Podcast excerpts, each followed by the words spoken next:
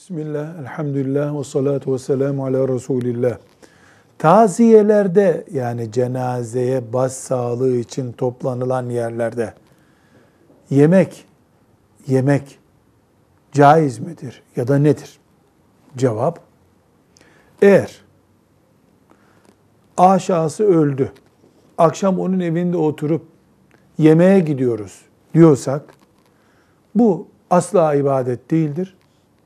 Böyle bir şey dinimizde yoktur. Bunu kendi kendimize uydurduk. Ama İstanbul'daki bir cenazeye farklı farklı vilayetlerden, yurt dışından taziye için gelenler olmuş. Onlar iki gün orada olacaklar. E onlara bir yemek verilmesi lazım şeklinde bir anlayış insanidir, İslamidir. Bu yapılmalıdır.